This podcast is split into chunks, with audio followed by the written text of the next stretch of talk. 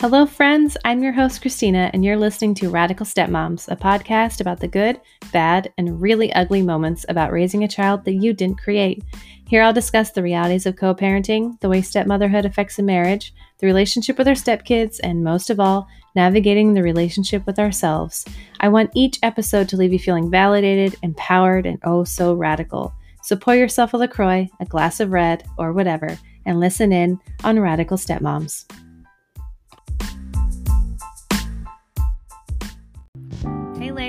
This episode of Radical Stepmoms podcast is sponsored by Stepmom Magazine. And if you haven't read it yet, you don't know what you're missing. It's actually the first resource I found, and Stepmoms, believe me when I tell you it was a game changer for how I navigate this role. Stepmom Magazine is a monthly online publication, and each issue is packed with articles from therapists and family experts who know exactly what you're going through and what to do about it because they're stepmoms too. When you subscribe, you'll get access to a private group forum where you can talk with other stepmoms from around the world, and they also offer ebooks on specific topics like disengaging, being a full time stepmom, parental alienation, and so much more. They're all available to download right now. I subscribed years ago, and it was exactly what I needed to feel less alone and more supported. To join, head to stepmommagazine.com and use code RADICAL20 to save 20%. If you love it as much as I do, send me a DM on Instagram and let me know. I love hearing from you. Again, that's stepmommagazine.com and use the code RADICAL20 to save 20%.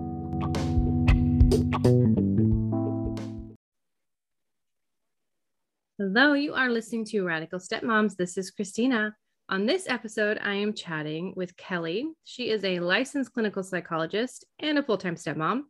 I asked her to come on after her and I exchanged some DMs on Instagram when the topic of are we supporting our partners or are we enabling our partners mm-hmm. came up in discussion. And you sent me this great message, and I was like, girl, let's talk about this.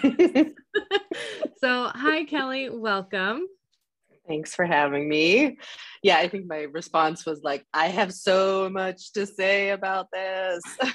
Yes. not only and not only from my lens as a psychologist, but in my role navigating this as a I'm now 44, I'll be 45 this summer.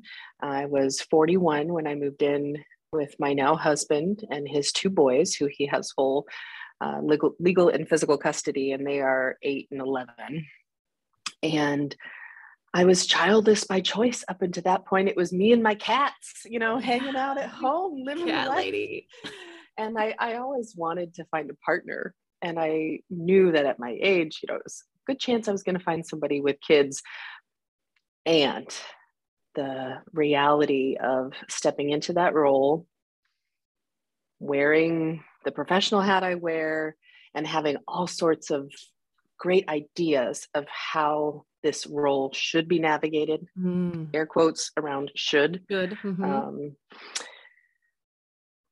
and what that actually looks like to step into and i'll just say this from the beginning because i think this was another thing that you and i talked about was my partner has pretty significant adhd mm-hmm. that has gone untreated until about six months ago was when he first started medication and mm. he just started counseling about a month ago and so here i am you know the psychologist who's done many rounds of my own counseling and obviously does this professionally uh-huh. so i have lots of thoughts on just the various factors that play into this yeah yeah and i think i i i it's i mean as clinicians and stuff it is so hard to take off that hat. And I think mm-hmm. also stepmoms who find themselves being helpers in the you know in the helping role yes. or mm-hmm. you know i always chat with so many other enneagram two type twos uh and so, i'm actually more of like an eight i think i i've done it before i think i'm an uh-huh. eight with like a wing three okay so i can be kind of like harsh you know like no, no, get your shit together. Uh-huh. Uh, sorry, am I allowed to cuss on this? Oh, totally. Okay, okay. Um, and I, I resonated on another one of your recent podcasts. You were talking with another guest who was like, "Yeah, I'm also a natural helper," and so there is this piece of me that that just knows that I bring unique strengths and experiences to the table. Mm-hmm. And I know also professionally that people need to be ready to want change and all of this. Yep. And and whether it's my husband with his optimism and you know just tendency to overestimate his abilities and his mm. capacity mm-hmm. but i get sucked into it every time thinking okay he says he's going to do this he's going to follow through and be consistent and then the next thing you know he's like what oh is it bedtime oh uh-huh. i totally just lost track of time and i'm constantly in this back and forth and I don't, i'm guessing you probably run into or some of the other listeners can run into this like okay i don't want to take over but i also am in the environment i can't ignore it mm-hmm. i can't ignore the fighting or i can't ignore looking at the clock because i am more time oriented and like let's get shit done mm-hmm. um, and he is not mm-hmm. and i both try to respect that, give him space while also being like, yeah, but as soon as the kids get to bed, you and I can have time together too. Yeah, so you're motivated. That. Yeah, you're motivated yeah. in that regard. Yep. Yeah, and I think I get stuck in, you know, I I am like self-diagnosed, undiagnosed GAD, generalized anxiety disorder. Mm-hmm. Um, and so when I find myself in situations where I'm like, this is making me anxious, I know what would fix it. Like, for example, mm. you know, followers know that I struggle with emails from and from to and from Biomom. Like, I am mm-hmm. constantly trying to remind my husband, hey, so that email is still sitting there. You need to respond. we need to let it go, like get it out of our court. And that, like, I can't yeah. forget about it. And for my husband, it's out of sight, out of mind. He doesn't want to talk to her. He's not even thinking about it. Or I'm thinking this is time sensitive and he's totally unaware. And so for me, I'll be like, fine, screw it. I'm just going to send the email. Hey, I wrote the email. Look at it. It's in draft. Like, I'll take over.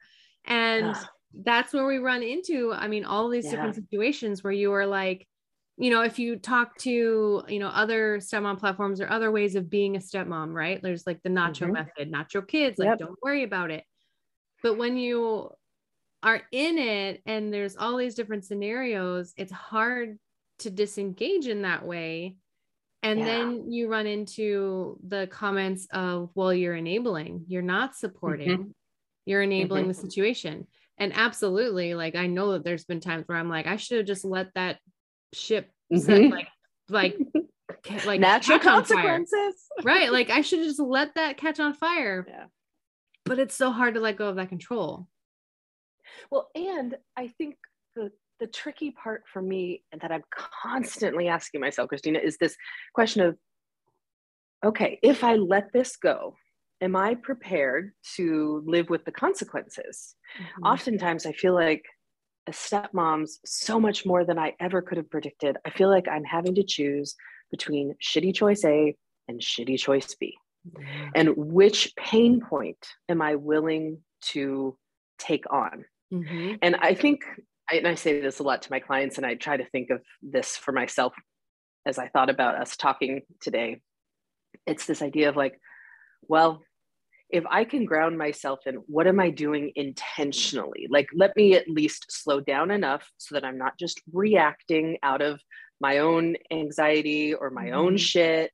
I'm not just responding to the patriarchy and gender stereotype roles because I, I, we can talk all about we'll that. Talk about that, yeah.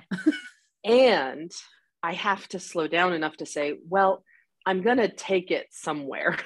Like this is gonna hit me in some way or another. Mm-hmm. There's just mm-hmm. no way around that. So, which of those am I at least most willing to live with? Which of those mm-hmm. consequences or which of those pain points, which shitty choice A or B am I most willing to live with? Is it in my best interest too? Yeah. And not in a not in an unhealthy selfish way, but in a very like self-aware, Energy you know what? I have the exactly. I have the capacity to do this right now. And I'd rather call and make that doctor's appointment mm-hmm. than wait for my husband to get around to doing it and or asking me what's the phone number and or trying to track down the number because he's getting better at being like wait I'll, I'll find it i'll find it but i also know that's just not his strength. So, how can I honor and appreciate and respect the strengths he does bring to the table? Yep. Honor, appreciate my strengths because I kind of kick ass in that that regard. Mm-hmm. And yet, I have said this to him multiple times. And when we are like at our worst points as a couple, I say, I need to pull back because I feel like I'm more of a parent than you or the boy's mom are. Yeah. And when I get to that point, that's when I'm like, oh, yeah, no, no, no, no, no. Mm-hmm. I maybe have trod over even my own boundaries and I'm huge on boundaries. And yet I still find myself wrestling mm-hmm. with these questions mm-hmm. day in, day out.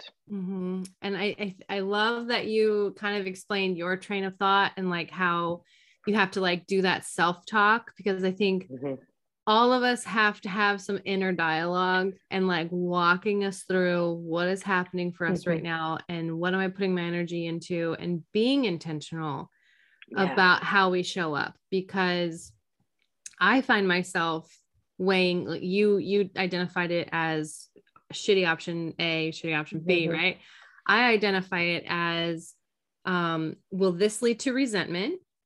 Or will mm, this mm-hmm. decrease my anxiety which one am i going to pick like am i mm-hmm. choosing i'm going to do this mm-hmm. but then i'm going to be mad at my husband because he's lazy and he didn't do it mm-hmm. and i have to do everything around here and no one appreciates me and i'm just you know i don't want to be mm-hmm. that person if i know that i would be that person i choose not to do it if yeah. I see the situation as okay, I've done it, it's not a big deal. I don't have a lot of energy that I've wasted.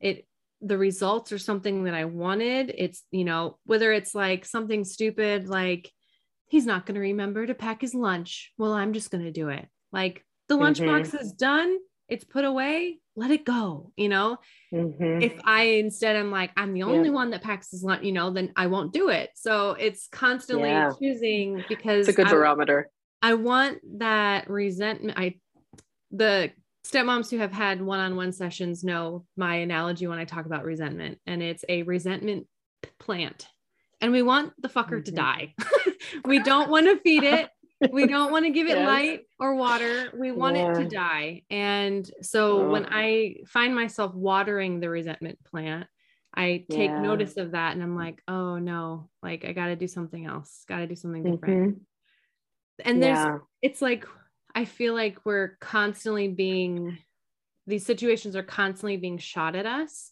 And each scenario is different, right? Like you're going to mm-hmm. feel differently about each one. Yeah. I, um, so the boys went to visit their mom over a recent long weekend. And while they were there, on the day they were supposed to come home, she said, "Oh, by the way, the oldest has a fever. He's kind of had a cough the last couple days, so you know. But I, I'm just going to give him lots of Motrin, so that'll take down the fever." And I'm like talking to my husband, uh, well, the, taking down the fever isn't going to actually tell us if he's sick or not. You know, it's just going to mask the symptoms. Right. So we said, well, and she lives three hours away in another state. They live with us full time. Typically, what we do is we'll drive and meet halfway at this gas station.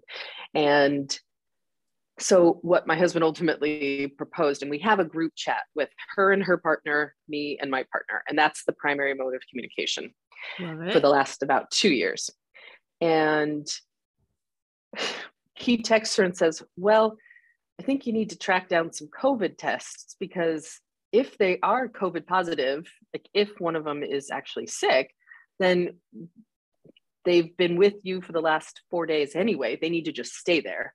Uh-huh. And at first, she like pushed this thing. And my husband was kind of thinking, like, well, wouldn't it be better if they were with us? And, you know, like he's thinking for simplicity's sake, because we also know that extended time with biomom often means they come back really deprogrammed. Dis deprogrammed. I was trying to. Uh, I was going to say maladjusted. I don't want to go to the negative language, but like unadjusted to uh-huh. our rules and rhythms. And I'd say for the first like year and a half, especially since I came into the picture, that has been that was a challenge a mm. real big challenge for them to understand why the different rules.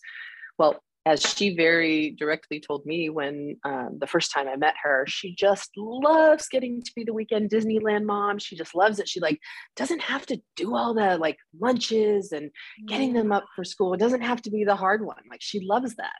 And, and she was vocal vocal about that. She was vocal about that to me. Yeah, wow. and she did have a period where she was the primary parent, um, and then she ultimately lost custody well, one mm-hmm. of the kids asked to go and live with his dad full time.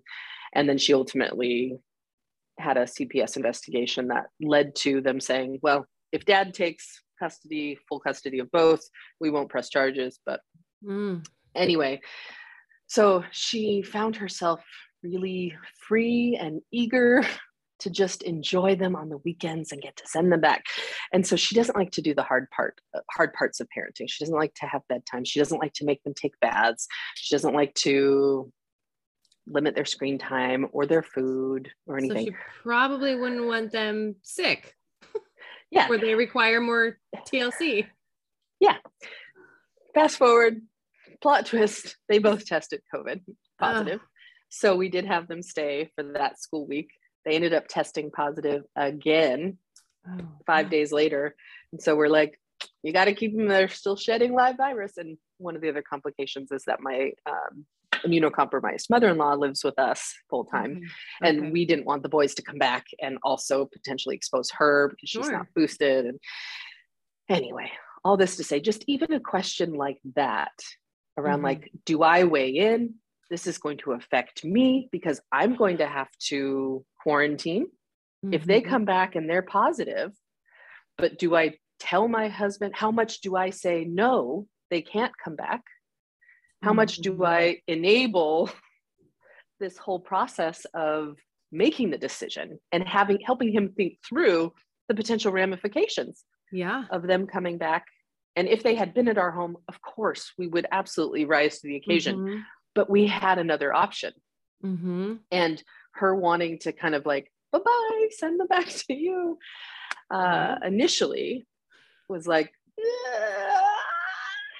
no thank yeah. you yeah yeah and i think for the past two years stepmoms have been in that role uh, especially yes. i mean i get so many messages from um, either the stepmoms themselves are autoimmune you know compromised or um, or they're pregnant or they have a mm-hmm. newborn at home or you know and they're in a position and they get you know they're stuck in being like i'm sorry i have to advocate for myself or my baby or my family or whatever yeah and then have to risk their partner seeing it as you just don't want my kids around or you don't you know mm-hmm. and it's just like oh, oh it's not mm-hmm. like there's it's so much more complicated than that um yeah. yeah but we're always in those positions and mm-hmm.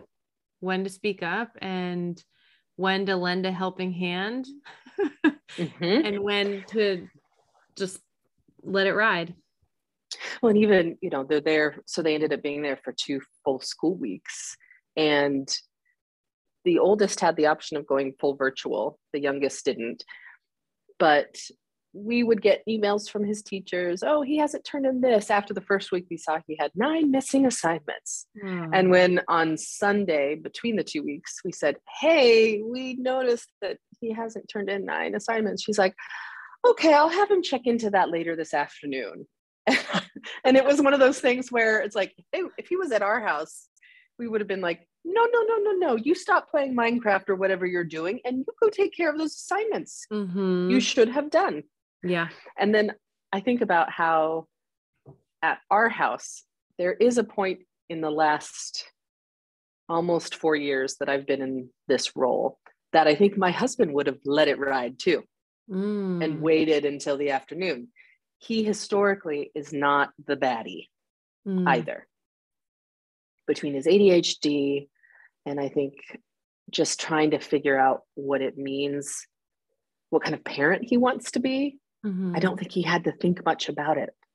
Mm-hmm. And I think mm-hmm. marrying a psychologist really fucked that up. he was he could no longer just like sit back and not think about these things. Yeah. And not yep. be intentional mm. because mm-hmm. for me it's just incredibly important that we do what we say, that we follow through, that we are reliable, that we are congruent with our values and our actions in as much as possible and consistent. And boy, does my husband struggle with that consistency. And a significant part of that is due to his ADHD that I'm constantly having to sift through and being like, is this him being lazy? Is this his ADHD? Is this the patriarchy because he's defaulting to gender stereotypes, even though he Mm. would consider himself a feminist? I'm a feminist, and you know Mhm. all of these things. It's so much to sift through. it's a lot really to is. unravel and all these lenses are like like we have to like is it this is it that and it's probably all of them like to some degree um Mhm. let's let's talk about the the patriarchy let's just talk about like the gender roles and how we find i Mhm. mean i feel like this is such like a thing that you know in the in the heteronormative relationships i would say Mhm. where one person takes on one role and the other person takes on the Mhm. other role and when you're the stepmom and you are taking on that motherly role and that wifey role Mhm. and I mean, I jumped right in. I jumped right Mhm. in and I was like, yeah, I'll meal plan and I'll Mm-hmm. do this and I'll do the grocery shopping. And I mean, even just a couple nights ago, I, uh, my husband and I were in a conversation and I had to remind him, and this wasn't like a bitter conversation or anything like that. I was, it was uh, honestly more joking. Um, where I was like, "Eh, just to remind you, all the things that I do for our family are unpaid labor. So if you want me to stop and you want to hire someone to go grocery shopping and to clean our Mhm. house and to pick up our kids and to take care of our kids when you're not here, you just let me know, you know? It's like- it's like, Yeah. that's the- it's like just an edge, but a truth to it as well. absolutely. Yeah. And so I want to hear hear kind of your Mm. take on how that really kind of drives our enabling versus supporting instinct. Yeah. You probably come across that meme where it's like, if girls mature fast, and I'm going to butcher this, but it's like, if girls mature faster than boys, why aren't we telling boys to look up to girls Yeah. as leaders and as role models instead of telling the girls, just be patient, boys mature slower than you? Okay, yes. So that that quote or that concept gets me really thinking about this stuff because I grew up in a really traditional evangelical Christian type of home. Uh, my mom stayed home full time. My dad worked, and just that's what I saw. Mhm. And what was they weren't so much like you need to grow up to be a wife and mother, but I am a first generation college student. They did not support me going to school to my undergrad, let alone to get my doctorate. So they just don't get that concept. They really Mm. think it's strange and a waste of time. So I've got this background that did grow up hearing a lot about women's roles and subservience to men and Mm. women are just you know god's natural nurturers and this and that and i don't want to get into a, a full on like religious debate about this at all because i no Mhm. longer personally ascribe to those same religious beliefs but i continue to wrestle with is this nature is this nurture Mhm. how much was i encouraged to look out for these things how Mhm. much was I? And I'm one of three girls. So my dad was outnumbered, but I remember, and I'm the youngest of the three, I was often like teased in some ways because I would get the quote boy chores like picking up the dog poop or taking out the trash or things like that. Uh-huh. Whereas my sisters maybe, oh, will you help with dinner or do the laundry or something like that. So it was just even interesting within our own nuclear family, my family of origin around how Mm. those roles were divided up. And then you fast forward the majority of my adult life, I'm living on my own. I have nobody else to manage or to share duties with. Mhm. And then I jump in my first full time living with somebody and his children. Mm. And he was living with his mom. He had just moved back to the area about a year prior and was living with her for a couple of months before he bought his own home. And in the course of this timing, he ended up getting full custody of his kids. His mom was about to retire and she said, you know what?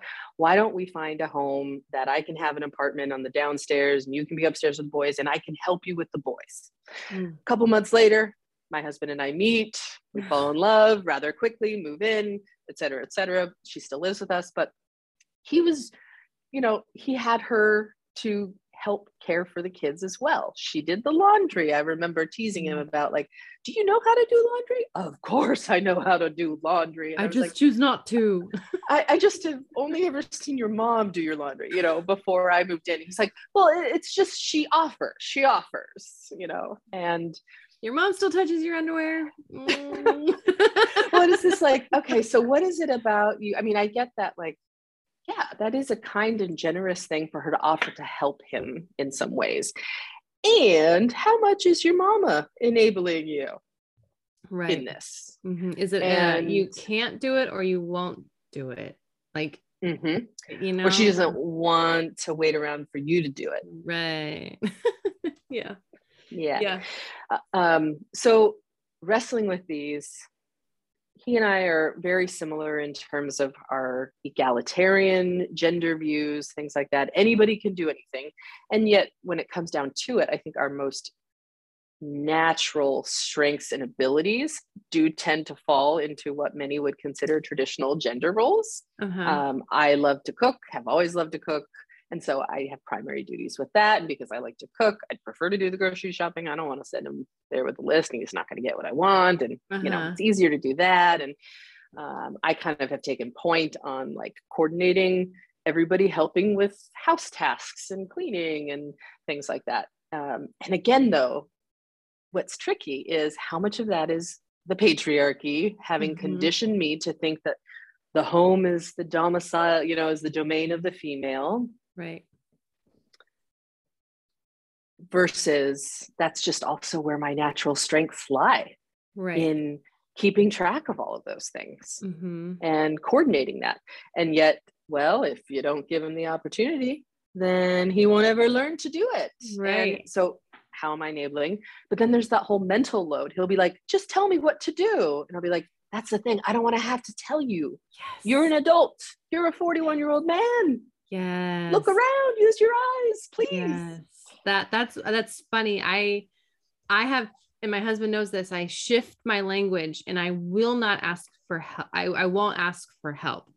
Like I don't mm-hmm. want to say yes. help because help means that it's my responsibility yes. and I am asking, I'm tagging you in. No, I'm saying no, no, no hey will you do this or i'm doing mm-hmm. this now you need to be doing like and then even that is yeah. directing and being the coordinator you know and it's like i i mean i i get too stuck in some of it and like i get upset with the amount the uh, emotional labor the baggage that yes. we are con- like you know mm-hmm. i find myself being like i posted in stories last night how my husband used the parchment paper and he left like two inches of that. it. And I'm like, motherfucker, mm-hmm. seriously? Mm-hmm. Yeah. And luckily, I have another role. A backup, yes. A backup. Christina, because, you are my people. Because mm-hmm. of course I have an inventory that is stored in my head of everything that we have. And my husband knows this. So he'll be like, hey, uh, we are almost out of ketchup bitch, you know where the ketchup is. Like mm-hmm. it's just, yeah. Mm-hmm. mm-hmm. and the concept of like mental and emotional labor was a hard one for my husband to get behind. And I think he still really wrestles with it. I think he's finding fewer and fewer very like valid arguments to make mm. against that concept because uh-huh. I remember when I first shared him, and I don't know, are you familiar with that like French cartoon that was originally in French that was translated and it was like about this concept of emotional labor, oh. mental uh-huh. labor. Mm-hmm. It's worth looking up if you haven't seen it or if your listeners haven't uh, seen it. Really articulates this, and I showed it to him, and he was like, "Well, I've got my own uh, mental and emotional labor," and I was like, "Okay, you know." Trying to model uh-huh, listening sure. and all this. Continue. I'm like, okay, so yeah, you know, I imagine you do. I genuinely do imagine you do. Like, what are some of the things that you are thinking about that you think are totally off my radar. Well, I take out the trash, the big trash can to the sidewalk every Tuesday morning. I was uh-huh. like, ours is Friday morning. Uh huh. Yeah. Yeah. That's also his and job. Yet, yeah. Tuesday morning, I am wondering and waiting to see if you are going to remember to take it. Ah! you know, like, or if you happen to have silenced that reminder, which I programmed on your phone because you couldn't figure out how to like set recurring reminders at some point and you know and so i like programmed this recurring reminder to go off on tuesday mornings at seven o'clock and i said but it's not that i'm not thinking about that or i'm not aware of that right Right. And he's like, okay, well, um, the garage. And I'm like, you mean the garage where like my tools and my shit has gone to die since moving in here that I can't find any of my stuff because you have like completely subsumed this. I think about the garage too. And every now and again, when you're away on a business trip, I think about going down there and like totally reorganizing it because you have probably reorganized the garage like half a dozen times mm. since we've been at this house. Mm-hmm. And again, it bumps up against how do I hold him accountable to also be a functioning adult? Yeah. And yet, how do I not project my own expectations or desire for what our space looks like? Or, I mean, there's only so much that I think is respectful mm-hmm. and kind to demand of somebody else to meet my needs, my preferences. Yes. yes. My husband always reminds me this is your timeline, not mine. And yeah. I'm like, yes, but your timeline is always late. your timeline yeah. is always, you mm-hmm. know, and it's like, and that creates tension, right? Because he's, and, and I mean, he said many times of like, if you don't want to be a part of this, then don't be a part of it. But like, don't, oh, like, don't get on me about doing this if you don't like the way that I'm doing it. And it's just, oh, he has a oh, point. He has yeah, a point. He totally does. at the does. Same time, it's like, where's that happy middle? where because then that kind of stuff those ty- types of things that we hear makes us want to completely disengage and be like yes. fine then i won't be a part of this and then all mm-hmm. of this stuff goes away and you know it's not a magic fairy that mm-hmm. brings in the toilet paper and yes. keeps toothpaste stocked and you know or mm-hmm. make sure that my dairy free allergy kiddo is has all of his snacks every week that we uh-huh. have them you know like who does that that's me yes yes yes mm-hmm. and i i, I want to make sure that i that I, I kind of like even temper myself because I'm allowed to be like, yes, yes, you know, preach mm-hmm. it. And mm-hmm. and but that resentment plan that you plant that you were talking yeah, about earlier yeah. it's like i can feel myself just even in the course of our conversation i'm at this decision tree right now yeah. or this like why of like i could go in and be like yes fine, fuck your kids. They won't uh-huh. get the snacks. They won't have the nitrate free beef sticks that they like for their lunches because they don't know how to pack a freaking peanut butter and jelly sandwich or they melt down at having to do this because their mom makes their sandwiches for them. And I refuse yeah. to enable an 11 year old who knows how to make a freaking picket meat. Anyway, I can go off. But where was I going You don't want to water the resentment plant. I don't right? want to water the you resentment plant. Yeah but I, in full transparency, I am five days in to being back engaged after about taking two and a half, three months off. Mm. What did that? What does that look like um, to be off? Fuck you all. Okay. Yeah. Yeah. It was a. This last fall was just really really rough. Our 11 year old, um, since I've been in the picture, I've seen that he has. Um, he had some significant mental health issues, and his mother has several, unfortunately, now treated mental health issues, but that went untreated through the majority of his life up until I'd say about two years ago. Mm. And that have no doubt affected his attachment and his functioning and his anxiety level and ADHD, like my husband. But all of this was undiagnosed. And so he has been kind of in and out of counseling. And finally, we were able to get him connected with a psychiatrist. And he started some medications. And, but he, in some ways, the medication, I think, freed him up to not feel as anxious and on edge. Mm-hmm. And then it all started to come out toward me. And last fall, I was called a stupid fucking bitch by the Mm. 11 year old because I was holding him responsible for following through on emptying the dishwasher, which is his one house task. And I was getting, I wish that I'd never told dad that, yes, that he could marry you, as if it was, you know, ever really his choice. And, uh-huh. you know, I was just getting a lot of pushback. Dad didn't care about these things before you came into the picture. And in all fairness to the kids, they're right. Mhm. Dad was like drowning and underwater. And having a partner allowed him to start to see some of the patterns in the shit show that was happening, like how the unlimited screen time or the unlimited access to fruit snacks or whatever, inconsistent meals, how that was affecting their emotional well being. So Mhm. he would try to engage with them, but they would be so disconnected from having been on screens for hours. yeah. And so I think me coming in, me shedding some light, sharing some research and studies and thoughts. And I think it this is where um, one of the other things we talked about in the DMs was like how much of this is our shit, right?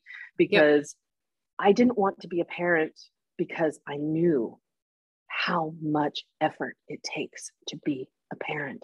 I was a nanny, be- a professional a- nanny for attentive and yes, intentional and all that type Yes, of parent. yes, like yes. that, I didn't want the way that you would want to parent.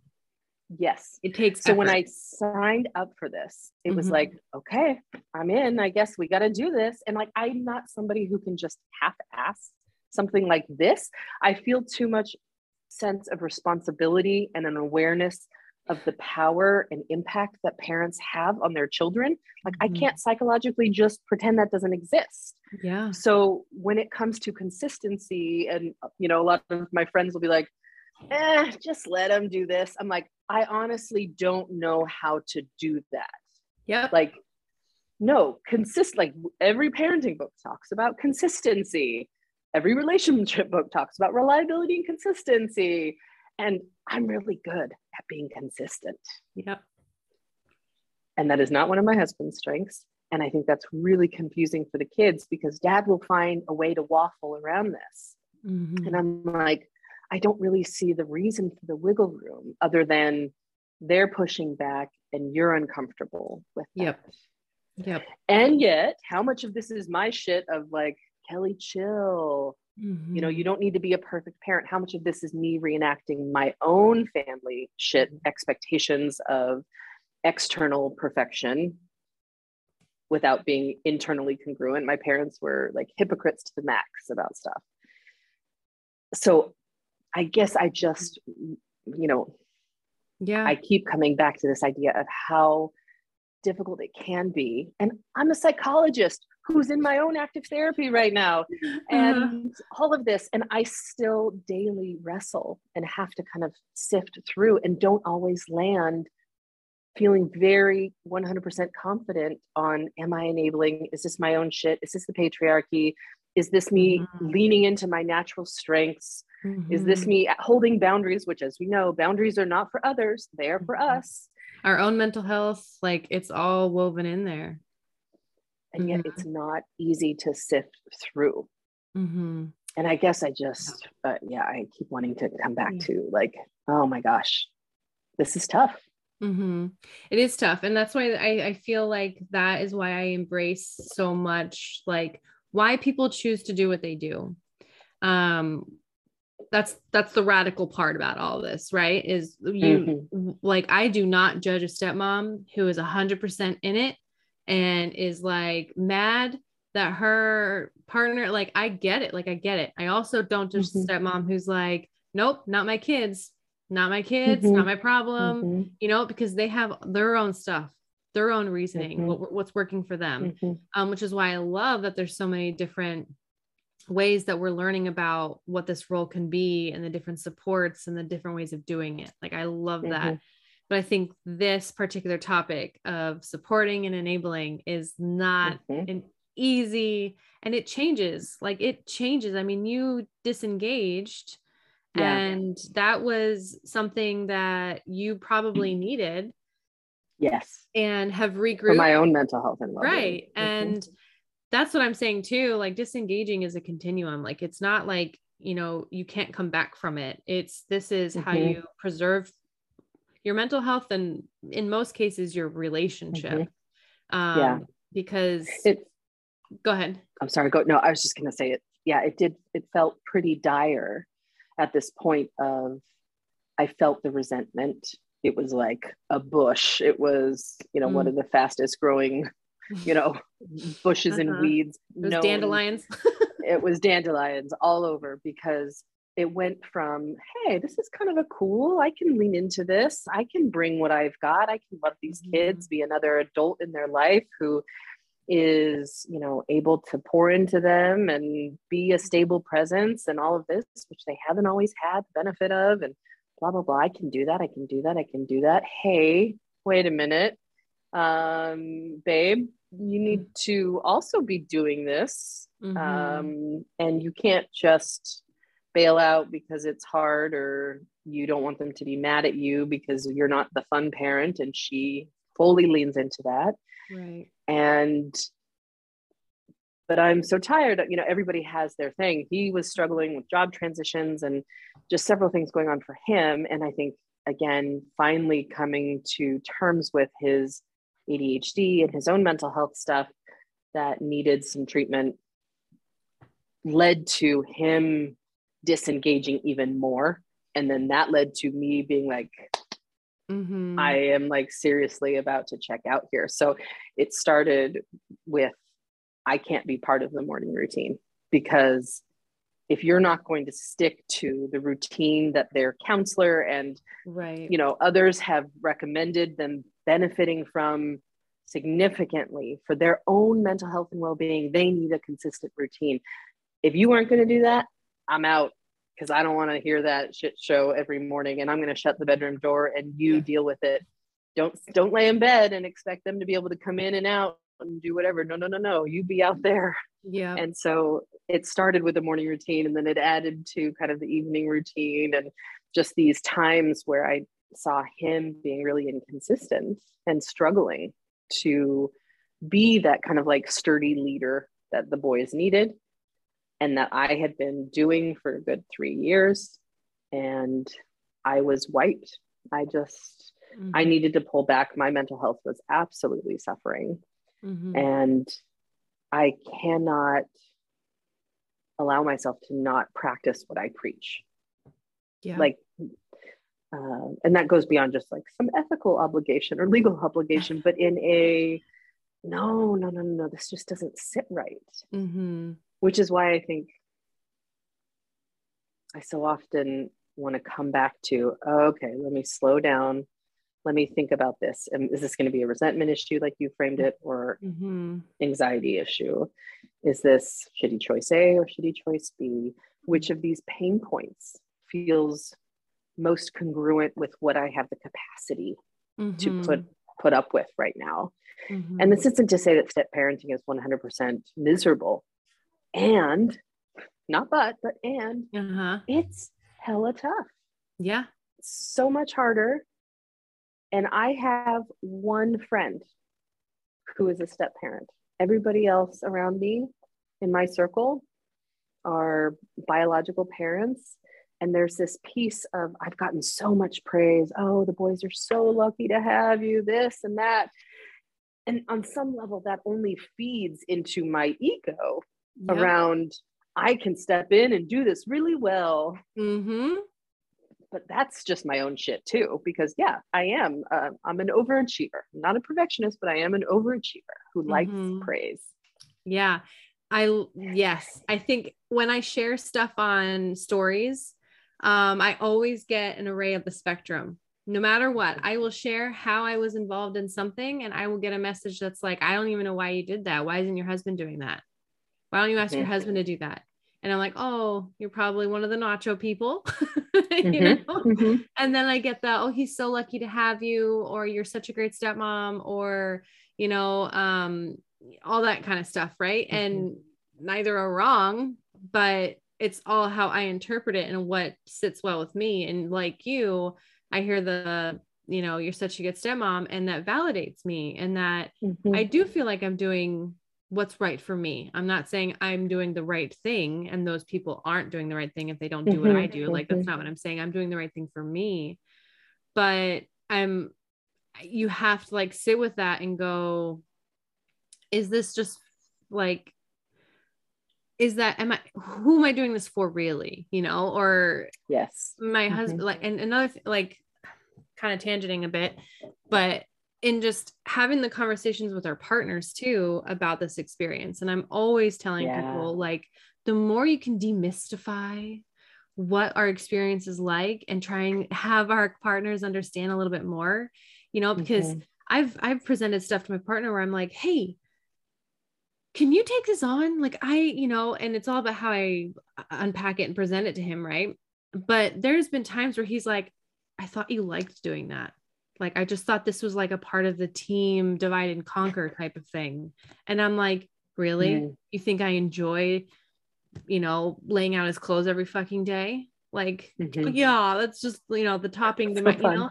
it's so fun you know or you find know, such meaning in that. yeah i really found but I, I say that actually, but but knowing that there are people for whom that is incredibly meaningful, right and for them that's a fit. That's yes and that is congruent. and that is fine but i'm like that conversation that we those conversations that we can have where you speak up and that's how that resentment breeds right is if Yeah. you're not having that conversation and saying hey i've been doing this i really don't like doing it like for example i've, I've shared before you know I, I don't like being the one that's carting all the kids around to where they need to go i don't want to do that i want to divide those responsibilities um and the silver lining of COVID is that that did like a hard stop to me Mm. chauffeuring and being this crazy lady. And when the world started to like reopen slowly, I expressed that to my husband and I was like, Mhm.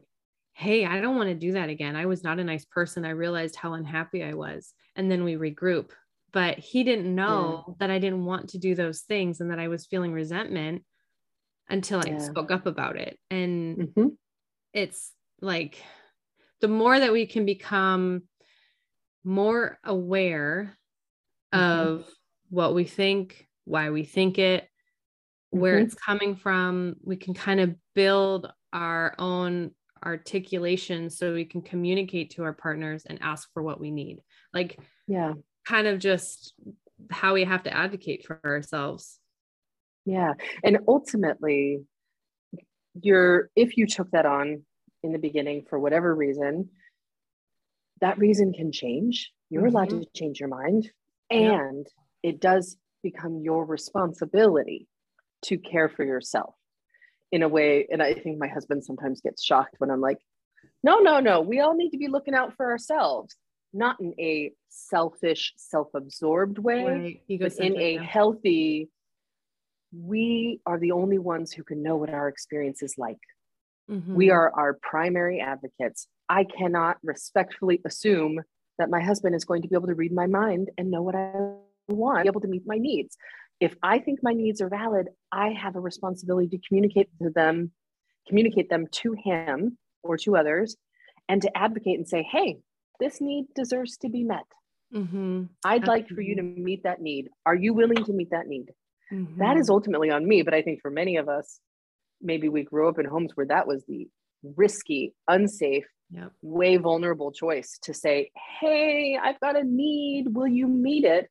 Because I know that for my own family of origin, that was not something that they often had the capacity to meet. I mean, my parents were 15 and 19 when they got pregnant with my young, my older sister.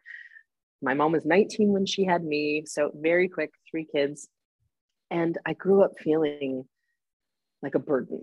Like Mhm. they resented us. We were just a distraction or a disruption to the life that they maybe had envisioned for themselves. And the shitty part, and this is again my shit that I will own, that I have to temper, is how much I sometimes can feel like this whole step parenting role feels like a burden, Mm. feels like a, a something that I wish that I didn't have to do. Mhm. And I think the antidote to that is stepping back from that place of doing things out of obligation. Yes. And if I choose to step into areas where my partner is not particularly strong and do things that some might view as enabling, well, ultimately I have to reckon with is that me enabling? Is that my shit? Or is that me seeing something that I can do that requires about 5% of my energy? Whereas for mm-hmm. him, it might take 90%. And just based on his neurodivergence. Mm-hmm. And am I willing to do that? Right. because if he uses 90%, that's going to leave me with less of yeah. something else. Mm-hmm. And that that is exactly that scenario right there is exactly why I write most of the emails to bio mom.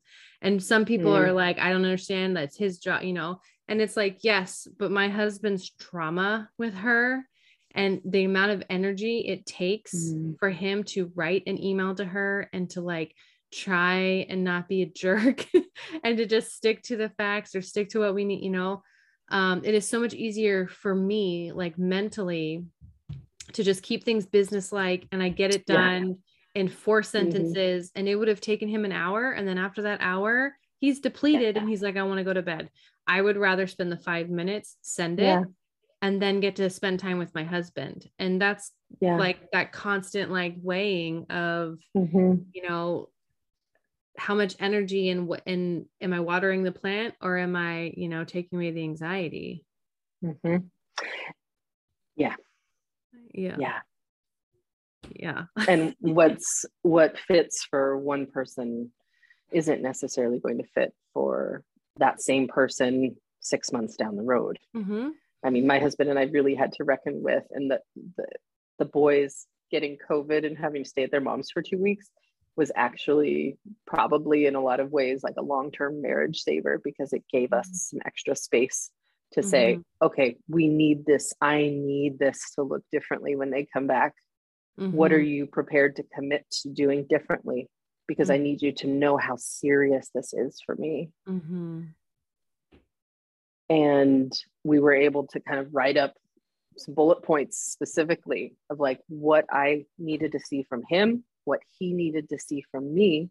Mm-hmm. And the goal with that wasn't to be this rigid controlling document, but rather something that can help ground us mm-hmm. back when we're outside of the tense emotional moments to say, okay, what's actually important to me? Yeah. So that I'm not making these enabling decisions based on my own anxiety or my own shit, but rather, again, grounding it in, well, what am I willing to do mm-hmm. at this yeah. moment? And how will I know if that changes? Mm-hmm. You got to have those conversations. And I think for our partners, they need those tangible examples. They need, mm-hmm. you know, because I I will share with my husband, like, I don't want to do that, you know, what and he'll be like, okay, he'll feel abandoned. He'll feel like yes. I oh, thought has yeah I, mm-hmm. I, I thought we were a partnership i thought we were just dividing yes. and conquering i thought we were a teammate and here you are saying you don't want to do those things anymore and he mm. feels flooded right and and yeah. i'm like i'm not abandoning you i just i've done a post on this um where it's not that i don't want to be a parent it's just that i want to be a parent less and i want to be a partner more and when those mm-hmm. things outweigh each other and i feel like i'm in this marriage to raise other people's kids and i'm not feeling those warm fuzzies mm-hmm. or i'm mm-hmm. not feeling appreciated or i'm not feeling seen or valued or connected with my partner it's hard not to ask yourself why the hell am i here right because oh, we yes. all are here yeah. because we fell in love with someone and they just happen to have kids yes like exactly it always comes back to that yes my husband has used the same phrase that he feels abandoned and you know the psychologist in me always wants to be like uh, I let's didn't abandon that. you. You just, you know, yeah, let's unpack that. Uh, don't say you abandoned me. Say, I feel abandoned, mm-hmm. or I, you know, like oh, mm-hmm. use those I statements. Again, it's probably so fucking annoying to be married oh. to a mental health professional. No, yeah. it is annoying. I know it is. Yeah. Um, and yet it's been interesting and humbling and also kind of enraging if i'm honest like to hear him talk about feeling abandoned when I'm like, I have been actively raising your children. Mm-hmm. and I don't want to get to the point where I resent them. Mm, mhm. And I ideally don't want to be resenting you. But when your child is angry because I'm holding him accountable to empty a dishwasher and he calls me a stupid fucking bitch. Now, fortunately, he was like, What did you just say? You know, like he was Good, absolutely on it. prepared to Good. yeah and they the, the the thing that i've come to see with both of the boys and they have articulated this is like they know that i can i'm a safe space they don't say a safe space but they're like i just know that i can like tell you how i'm really feeling Mm, mhm. Ugh. I that sucks, man. It sucks hard. it's such like a backhanded thing. such a backhanded compliment. I'm like, I'm so glad I made you feel Yeah. safe that I'm Yeah. not going to smack you or something, you know, like my Uh-huh. parents would have done. Um, and you become this vessel, or I feel like I have become kind of the target for they sanctify their mom. She's wonderful, can do no wrong. Mhm. And yet there is this part of me that our oldest has been having these kind of full blown meltdowns, like falling to the floor, writhing, drooling, Mm. et cetera, et cetera, as if he's having like a seizure. And he has never once had one of these episodes at his mom's house. Mm. And they almost always occur following him being held accountable for something he didn't do or should have done or whatever, or did and shouldn't have. And when we've talked about it with him after, it's like, hey, you know, it's interesting. Your mom has kind of suggested that like there's something wrong with our home that we might be doing that's not helping you out. And Mm. I wonder if you can think of anything that we're doing here that's maybe activating these episodes. Like, I Mm. want to be open to hearing that if there is something about our home's dynamic.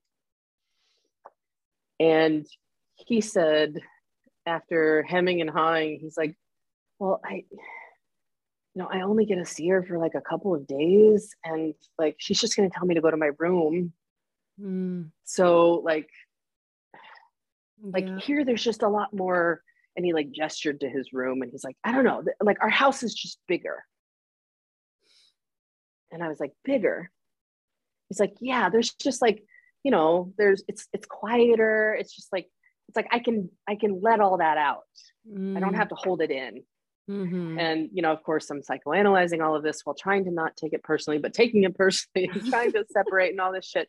And it's like oh damn it. Yeah. You know what they say is like kids they will act their worst around the people they feel the safest. And boy does that trigger some like abusive relationship pattern things for me that become this like we would never let adults treat us the way kids treat us what is it we, we are allowing you know in some ways that we you know tell ourselves the brain isn't developed i get all that and yet i'm like i And would yet, never allow my husband to call me a stupid fucking bitch and then go on and make him dinner the next day what? right. yeah, yeah. And I remember because I, I, my parents were separated, they were divorced, and my mom to this day will bring up stuff and be like, Well, you never say that kind of stuff to your dad, or you never do that to your dad, or you never treated your dad like that. And I had a long distance dad. I saw him every couple months. There was a period of time I Mm. didn't see him for a couple years. And Yeah.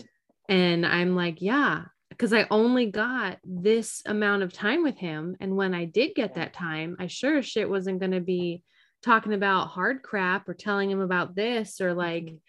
You know, it was all fun. It was all because we had such a, you know, so I really, really get, I really get that mentality as a kid.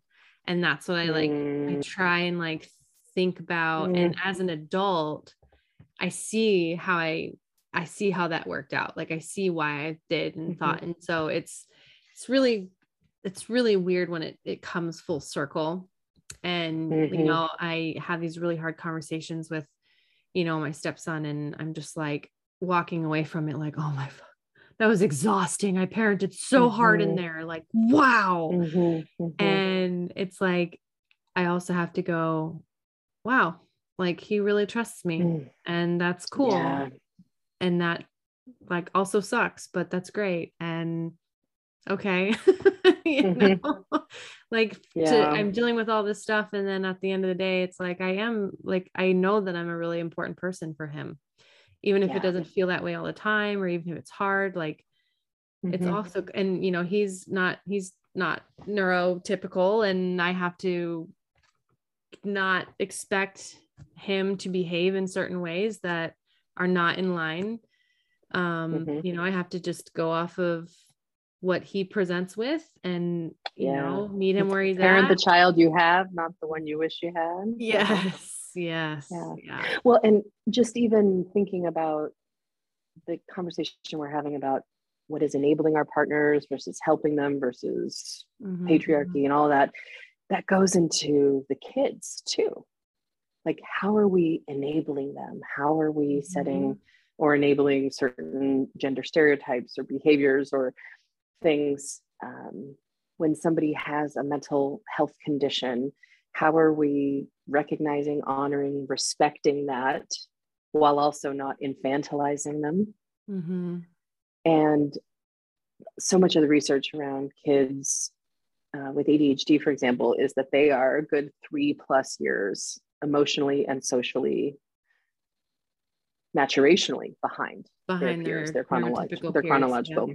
Mhm. And boy, do I find myself thinking, oh gosh, the 11 year old, you're acting like a you know, like seven year old, maybe. And the eight year old's acting like, you know, a four or five year old baby. Mhm. and so, but it, it's a tricky thing too, because as an adult who has chosen to be present in their life, I do have a responsibility for how I show up.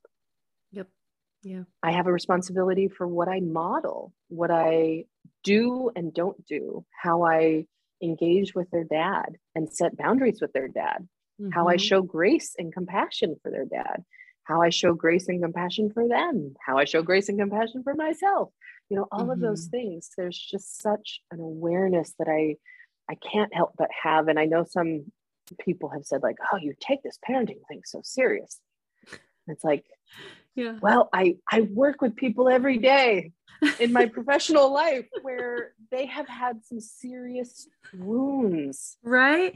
Maybe I that's it. ignore this. Maybe that's it. Maybe that's why the helpers and the especially the social workers and the clinic like the clinicians and stuff because I mean my husband and I I was in a conversation a random very easygoing conversation last night with my husband. I am I am talking about his childhood trauma and I'm like yeah, it's very interesting, you know. And he's just like, "What the fuck? Can we just like have a normal conversation?" And I'm like, "I'm sorry, I can't turn this off. Like it's everywhere, right?" So when we're constantly working with people who are coming in talking about how their our childhoods shape the pe- and we can't Yes. ignore that Mhm. when we are responsible for especially and I don't know Mhm.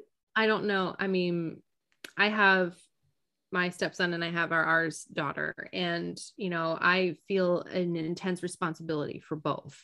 Um, Yeah.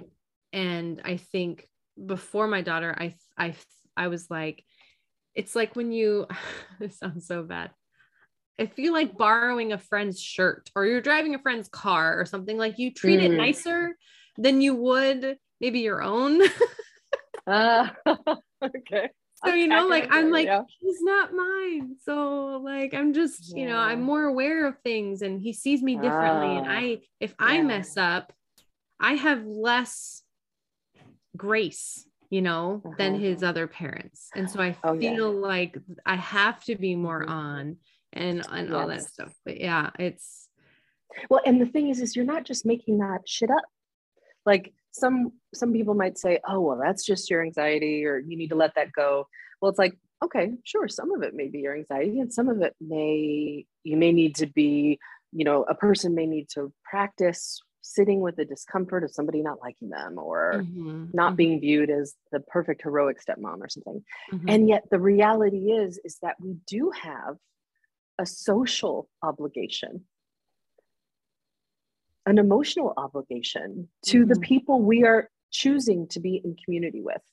Mhm, And I didn't choose to just be my husband's concubine. mhm, I chose to live in the home, share a home with him and his two boys and his mom. and that comes with a weight and a responsibility mm-hmm. that I'm frequently recalculating what that mm-hmm. actually tangibly looks like. Mm-hmm. Um, and as I shared, you know, there have been times when I've stepped way back uh, the last few months, and then times when I was very involved, and then times when I could let things slide a little bit and be like, oh, okay, well, if he failed sixth grade, I guess he fails sixth grade. You know, he's not actually going to fail sixth grade, but he just never gets around to turning assignments in. And mm. but it's like, pick your battles. What's my shit? What's his shit? What's the patriarchy? Mm-hmm. Mm-hmm. Yeah. And uh the uh crap, I had it. Just the um I mean the resentment stuff, like all of it is there's no simple answer and there's no like one way to do it um mm-hmm. it's it's again with that the more you know yourself and the more you yes. know oh i reacted this way like how we talked about in the beginning that self-talk we got to get that inner reflection going on and and be mm-hmm. like okay why does that feel weird why does that feel icky to me mm-hmm. is it mm-hmm. because i really don't want to do it is it because i feel like a boundary is being crossed is it like asking yourself and taking the time to do that because i talk with so many stepmoms that it has they are just on the hamster wheel or they're mm-hmm. just you know going with it and then all of a sudden they mm-hmm. break and it's like i want a divorce like i don't want to be doing mm-hmm. this anymore and it's like yeah all right let's let's let's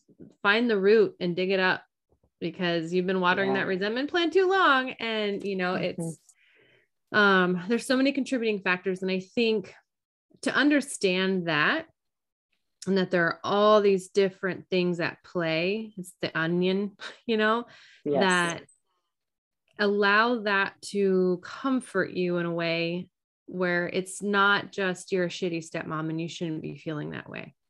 It's not just you know well you knew what you're getting into.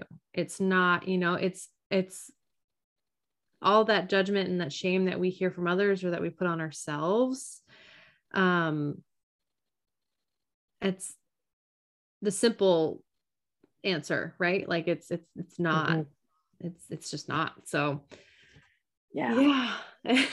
And that's funny as we're talking as we're talking i'm like i can hear my husband upstairs getting dinner for the kids. And this is how deep this shit runs guys.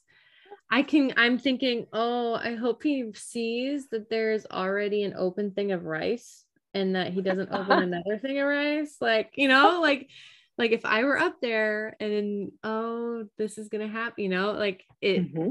it's i'm it's so funny it's so mm-hmm. so funny and that's okay we're gonna start wrapping up in a second but i i think too um the stepmoms that message me or I see comments and stuff of I have a real they'll they'll say like I have a really hard time planning things when we have the kids because I feel like you know I should be there. And that is where I think a lot of that like are you supporting?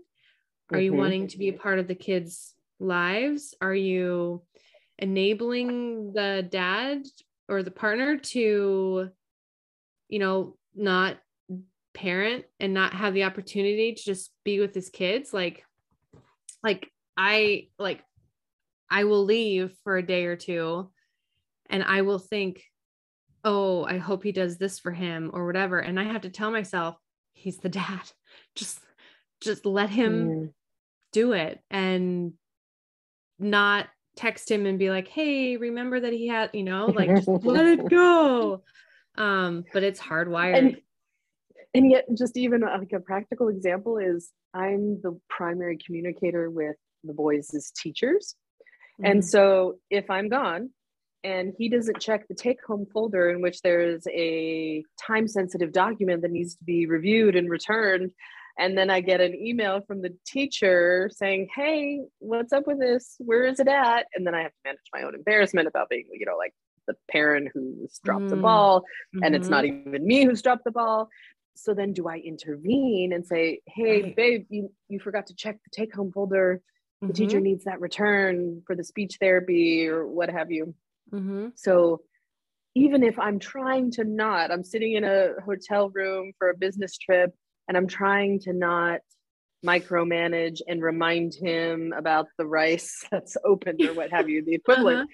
metaphorically speaking, I may still get pulled in simply by virtue of some of the tasks that I have that we've distributed in the household.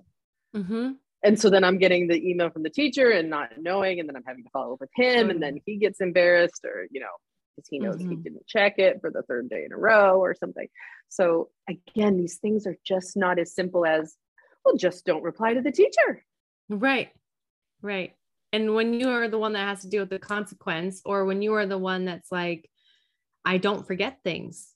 And I don't want Mhm. people to think that I'm the one that's forgetting things. I'm not the one Mhm. that's, you know, um, the take home folder for my stepson, you have to sign your name on every Mhm. Thursday, which it's it's Thursday. So I need to go upstairs and sign it.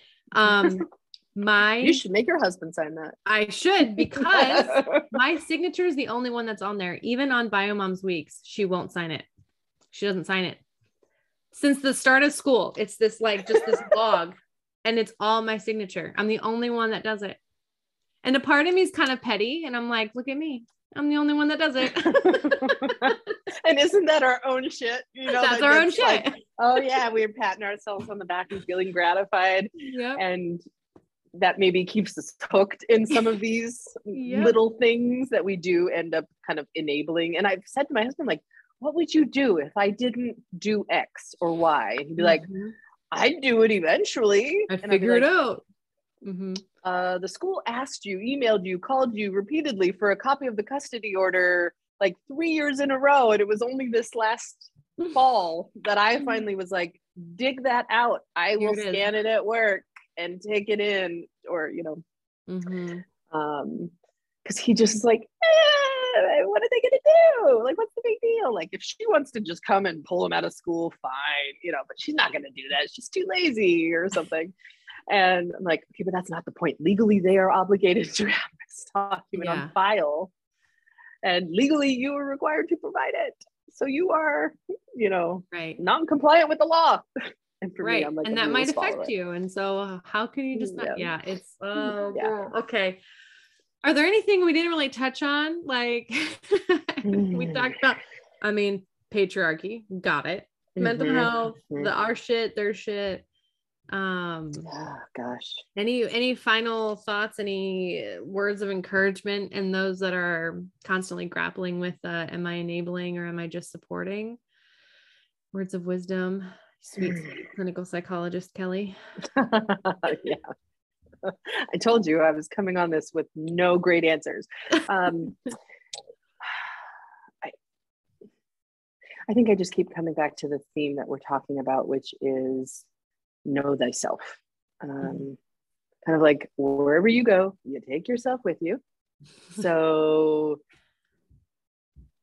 know that like you have an obligation to care for yourself first and foremost. And in that classic metaphor of, you know, when you're flying on a plane, if you're flying with somebody who's going to need help and the oxygen masks drop, be sure to put your own mask on 1st Mhm. And I think for me, one of my reoccurring kind of mantras or reminders that I try to very gently, compassionately remind myself is Kelly, you will be as much of a helper as you want to be, or as much of a wonderful stepmom. How lucky are they to have you, kind of a thing.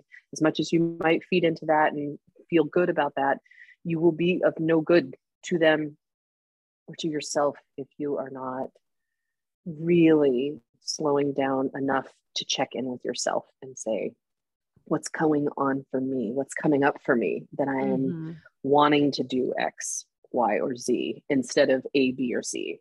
Mhm. And so by pausing enough to ask ourselves that question, I think that's where we can start to sort through and maybe feel a little bit more confident that we're not just enabling or that Mhm. it's not just our shit. Now the reality though, and this is speaking as a clinical psychologist, the reality is is we will always have our shit. yeah Our partners will always have their shit. Mhm. And there Mhm. just is never going to be perfection. And yet we can continually strive to advocate for ourselves, take responsibility for ourselves, own our Mhm. shit, not Yep. project our shit onto others. Yeah, I think the more that I can communicate my shit and my husband can communicate his shit, I love like how Mhm. I referred to yesterday's conversation where I was trying to unpack his trauma. That to me is interesting, right? Because I'm like, oh, that's the way that you tick. Like that's why you react the ways that you Mhm. do. And that helps me understand. So I don't take shit personally, or so I know, you know, like the more that we can know our stuff and hear from our partners and like it's i mean i'm a it's it's a i love talking about why we think the way that we do Mhm. and the decisions that we make because it helps us in the long run so Mhm. um yeah definitely it's i feel like it's freeing when you can go oh yeah this really upsets me because when Mhm. i was a kid or because in a previous Mhm. relationship or because my mom you know whatever that is Mhm. and use that either to go i'm going to detach from that that doesn't need to be my present that doesn't need to be my Mhm. future or to go i actually really enjoyed that i'm this is why i want to parent this way or you know like Mhm. however that Sure. resonates um can be super powerful so Yeah. you know that inner shit can be scary but it's super it's the roadmap right like Yeah. helps you figure it out Yeah. yeah Or at least do our best to figure or it at out. least right? do our best. We may not figure this out ever, but hey, you know, we're trying.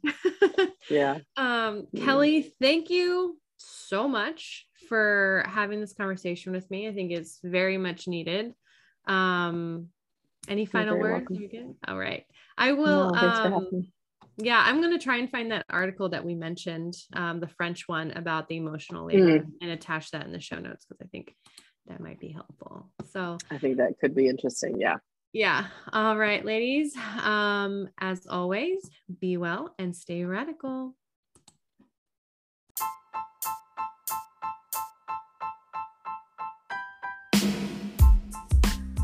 All right, ladies, the episode is over, but do you want a little more? Come find me on Instagram and join the community at Radical Stepmoms Podcast, or schedule a one on one session and get that personalized support, or become a Radical member and gain access to exclusive content like bonus episodes and merch. Radical Stepmoms is so much bigger than a podcast. Check out the details in the notes on this episode.